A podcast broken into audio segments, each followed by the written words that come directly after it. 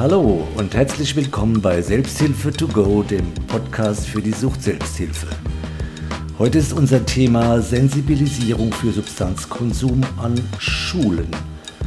Wir sprechen über Sinn und Unsinn von Präventionsveranstaltungen mit Laura, einer 16-jährigen Schülerin.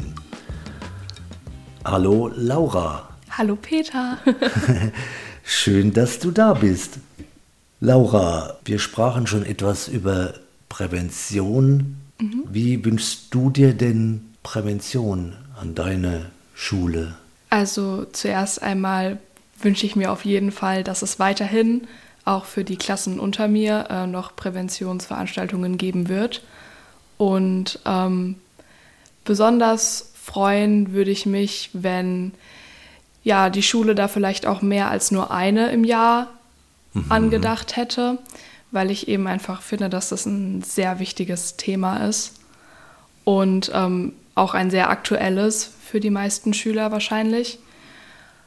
Ja, und ich würde mir eben wünschen, dass da auch die Lehrer so ein bisschen auch dabei sind und die Schüler nicht ganz mit dem Thema alleine gelassen werden, mit vielleicht Leuten, die sie jetzt gar nicht so kennen. Also wenn ich das jetzt richtig verstehe, ist, ihr habt pro Jahr einmal eine Präventionsveranstaltung. So war das jetzt im letzten Jahr, ja. Im letzten Jahr. Und das ist dann, über welchen Zeitraum geht es? Ist über den Zeitraum von so 4 bis 5 Schulstunden gewesen, also auch mit einer Pause zwischendrin. Und ja, den Rest des Tages hat man dann ganz normal Unterricht. Wenn du dir mehr Prävention wünschst, dann war es auch gut. Ja, also war auf jeden Fall besser als nichts, würde ich schon sagen. Und ich denke auch, viele Schüler wissen jetzt nach der Prävention, die wir hatten, mehr als vorher über das Thema Substanzen, Drogen. Ah ja, okay.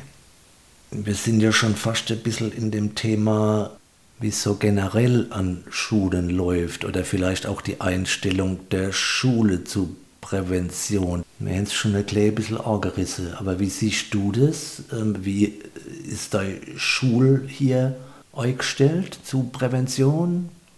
Also ich glaube, dass meine Schule da auf jeden Fall mehr sich für interessiert und engagiert als jetzt andere Schulen, von denen ich gehört habe. Wir hatten ja jetzt im letzten Jahr eine Drogenprävention, also so hieß das, unter dem Namen wurde uns das angekündigt.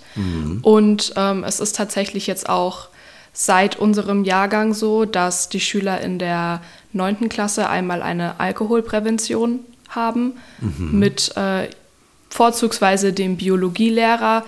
Wenn der nicht zur Verfügung steht, dann ist es eben ein anderer Lehrer, der irgendein naturwissenschaftliches Fach hat. Und ich finde das eigentlich an meiner Schule eben, dass es beweist, dass meine Schule da sich schon für interessiert und die Schüler da auch aufklären will. Und das finde ich auch sehr gut. Also eine gute Einstellung dem Thema gegenüber. Aber glaubst du, die Schule sieht es auch so, dass sie hier mehr tun könnte? Ich glaube, dass die Schule das schon so sieht. Weil es ist jetzt wirklich das erste Jahr, wo wir eine Drogenprävention in einer 10. Klasse eben hatten. Und ich glaube auch, dass die Schule selber weiß, dass das Thema immer aktueller wird und dass das auch schon ein bisschen zum Problem wird in manchen Klassenstufen. Und da ist schon noch der Raum, mehr zu tun oder mehr noch aufzuklären und vielleicht noch mehr auf individuelle Fragen und Situationen einzugehen.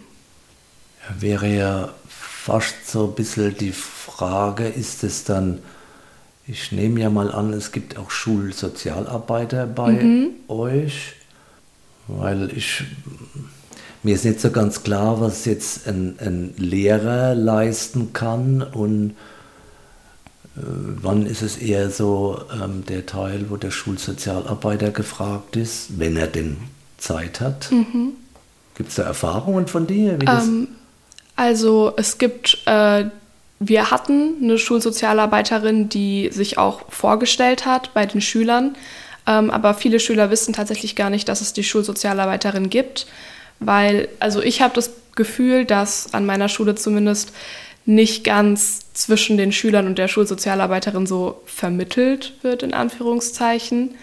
Auch nicht oft von Lehrern darauf hingewiesen wird, dass man da ja mal hingehen könnte. Deswegen glaube ich, dass viele Schüler das gar nicht irgendwie als Möglichkeit sehen.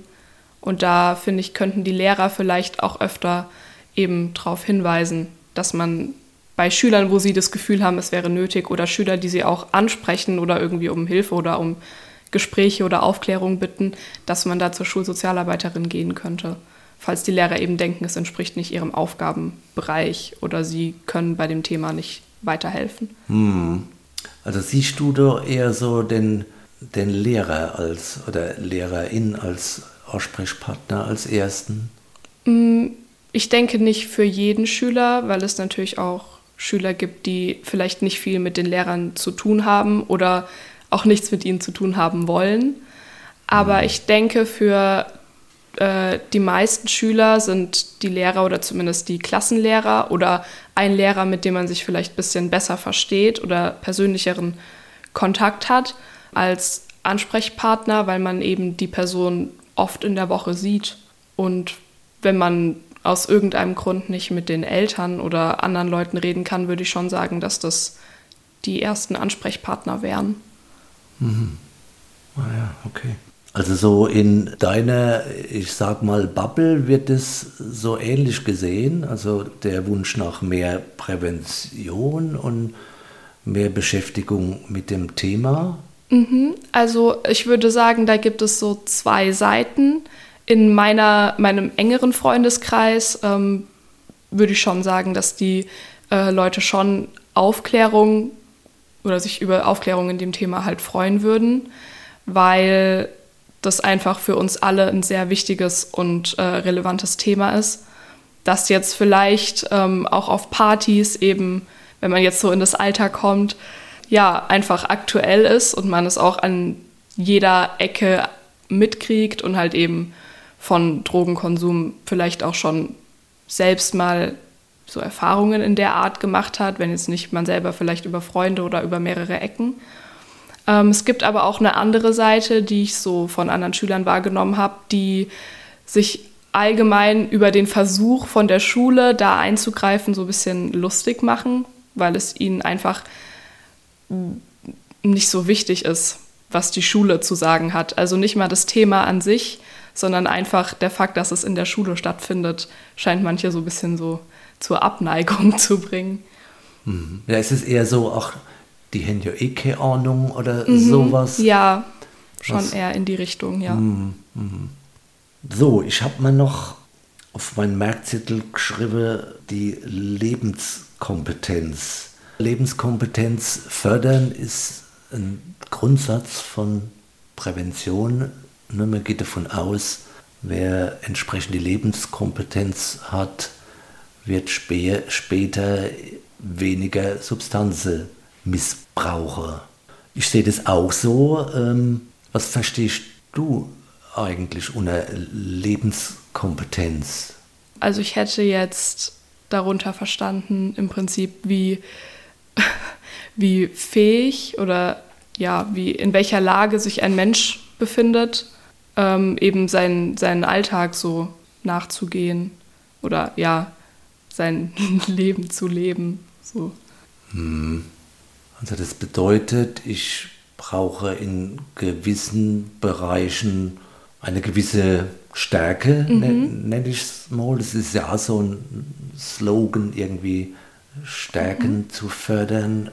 Was glaubst du, was braucht es für Stärken? Ich glaube, also eine gewisse Art an so Selbstständigkeit und Selbstbewusstsein, dass man nicht sich von anderen sagen lässt, was cool ist oder was man laut ihrer Meinung machen sollte, um eben cooler zu sein, damit eben kein Gruppenzwang entsteht, was für mich so ein großes Thema bei Jugendlichen ist, egal in welcher Hinsicht, ob jetzt Drogenkonsum oder Alkoholkonsum speziell bezogen oder auch auf Alltagssituationen wie dazugehören oder so, was für Klamotten man trägt oder so. Ja, und hast du eine Idee, wie das konkret gehen kann, so, ich sag mal, so Stärke oder Selbstbewusstsein zu fördern? Ich glaube, dass einfach schon das Thema Ansprechen bei vielen Jugendlichen was verändern könnte, weil ich eigentlich der Meinung bin, dass immer noch das so ein bisschen, ein kleines bisschen noch ein Tabuthema ist, eben über Gefühle zu reden in dem Alter oder offen über halt Probleme mit Selbstbewusstsein zu sprechen, weil man sich das vielleicht auch selbst gar nicht eingestehen möchte. Und da würde auch, finde ich, ein bisschen Aufklärungsarbeit in der Schule helfen oder auch, wenn die Eltern mal Gespräche mit den Kindern führen. Ich glaube, allein schon ein bisschen darüber reden würde vielen Leuten ein bisschen Unterstützung anbieten. Ja. Wenn du jetzt vorstellst, das wäre so richtig strukturiert im Schulalltag, wie müsste das Fach dann heißen? Vielleicht sowas in die Richtung wie Gesundheit, aber ja, mentale Gesundheit oder psychische Gesundheit, um eben einfach die Kinder da so ein bisschen beim Erwachsenwerden zu unterstützen im Prinzip, weil sich da ja auch viel gedanklich ändert, nicht nur körperlich. Weil ich meine, im Körperlichen hat man es ja schon im Biologieunterricht, um da die Leute so ein bisschen auf den richtigen Weg zu bringen. Aber ich finde, dass da die psychische Situation nicht gut genug behandelt wird. Also das Fach ist, das von mir erfundene Fach ist keine Realität, ne? Nein, leider nicht, nein. Im letzten Podcast mit dem Dirk war das schon mal Thema, dass es sowas eigentlich an Schulen bräuchte. Wenn wir haben es noch ein bisschen mit Konsumkompetenz in Verbindung gebracht, aber eine Konsumkompetenz heißt es nicht automatisch, dass ich weiß, wie viel ich von was konsumiere kann, sondern eben auch, dass ich Nee sagen kann zu gewissen Substanzen, weil ich weiß, dass das mir nicht gut tut. Ja. Gut, Laura, ich habe schon so zwischendrin gehört, dass es wohl deiner Meinung nach Probleme mit Cannabis in der Schule oder in andere Klasse oder in Klassen gäbe. Und jetzt wird ja aller Wahrscheinlichkeit nach Cannabis legalisiert. Legalisiert für Erwachsene, ja. Nicht für 16- oder 17-Jährige, das ist klar. Aber wir wissen natürlich, dass trotzdem auch 16- und 17-Jährige konsumieren. Wie ist es aus deiner Sicht? Wie siehst du diese Legalisierung? Also ich finde es, zum einen Teil finde ich es schon mal sehr gut von der Regierung, dass die Regierung zumindest versucht, in dem Bereich was zu ändern. Man weiß ja jetzt noch nicht, wie es jetzt in 2-3 Jahren aussehen wird, aber allein schon der Gedanke, finde ich, zählt, dass dem Thema Aufmerksamkeit gewidmet wird. Und ich meine, für meine Klassenkameraden wird sich nichts ändern, weil wir ja noch nicht 18 sind. Das heißt, in dem Sinne wird wohl weiterhin so ein kleiner Schwarzmarkt im Prinzip bestehen bleiben, dem ja eigentlich so ein bisschen entgegengewirkt sein sollte mit dem neuen Gesetz. Und ich denke, das wird auch für die erwachsenen Konsumenten so sein, aber für die Leute in meinem Alter wird sich durch das neue Gesetz jetzt wenig ändern. Also ich glaube, dem Problem, das wir jetzt gerade an der Schule haben, wird nicht entgegengewirkt. Es kommt nur drauf an, was die Schule selber jetzt macht, ob es da jetzt stärkere Kontrollen geben wird und was dann natürlich die Strafe ist, wenn man jetzt halt auch neue Gesetzesänderungen hat. Naja, ich bin immer eher dafür, nicht so sehr über Kontrolle zu beeinflussen, sondern eher über, ich sag mal, Einsicht und Wissen. Ne? Es ist immer so, also alles, was ich irgendwie muss, ist sowas Erzwungenes und das mache ich nicht gern. Ja. Und die Dinge, die ich für mich verstehe und einsehe, die will ich dann auch. Und das ist eben was ganz anderes. Ja, das stimmt. Also ich glaube auch, dass tatsächlich Kontrollen wenig verändern würden. Also eine Strafe wäre halt eine kurze Folge. Aber Langzeit würde das bei einzelnen Personen nichts am Mindset ändern. Deswegen kann ich das noch nicht so ganz absehen. Das Gesetz soll ja im Prinzip eher den Jugendschutz verstärken und käme ja wieder im Prinzip zu der Prävention und auch, ich sag mal, zu deinem Wunsch nach mehr Prävention. Wenn das ja dann tatsächlich stattfinden würde, könnte sich vielleicht über diese Schiene was ändern. Ja? Das ist auch meine Hoffnung, dass sich eben durch mehr Aufklärungsarbeit und dadurch hoffentlich mehr Einsicht und mehr Offenheit der Jugendlichen zu dem Thema, dass sich dadurch was ändert. Ich hoffe halt, dass wenn mehr drüber geredet wird, dass die Jugendlichen auch selbst aufgeschlossener werden, über das Thema zu reden und da auch mit Leuten zu reden, die vielleicht schon erwachsen sind und sich auch ein bisschen besser damit auskennen. Ja. So, Laura, dann vielen Dank für die Einblicke in deine Schülerbubble. Sehr gerne. Das ist für uns eher selten, das so zu hören. Fand ich toll, dass du hier bei uns warst. Ganz herzlichen Dank an dich. Ich danke. Okay, dann ciao Laura. Tschüss.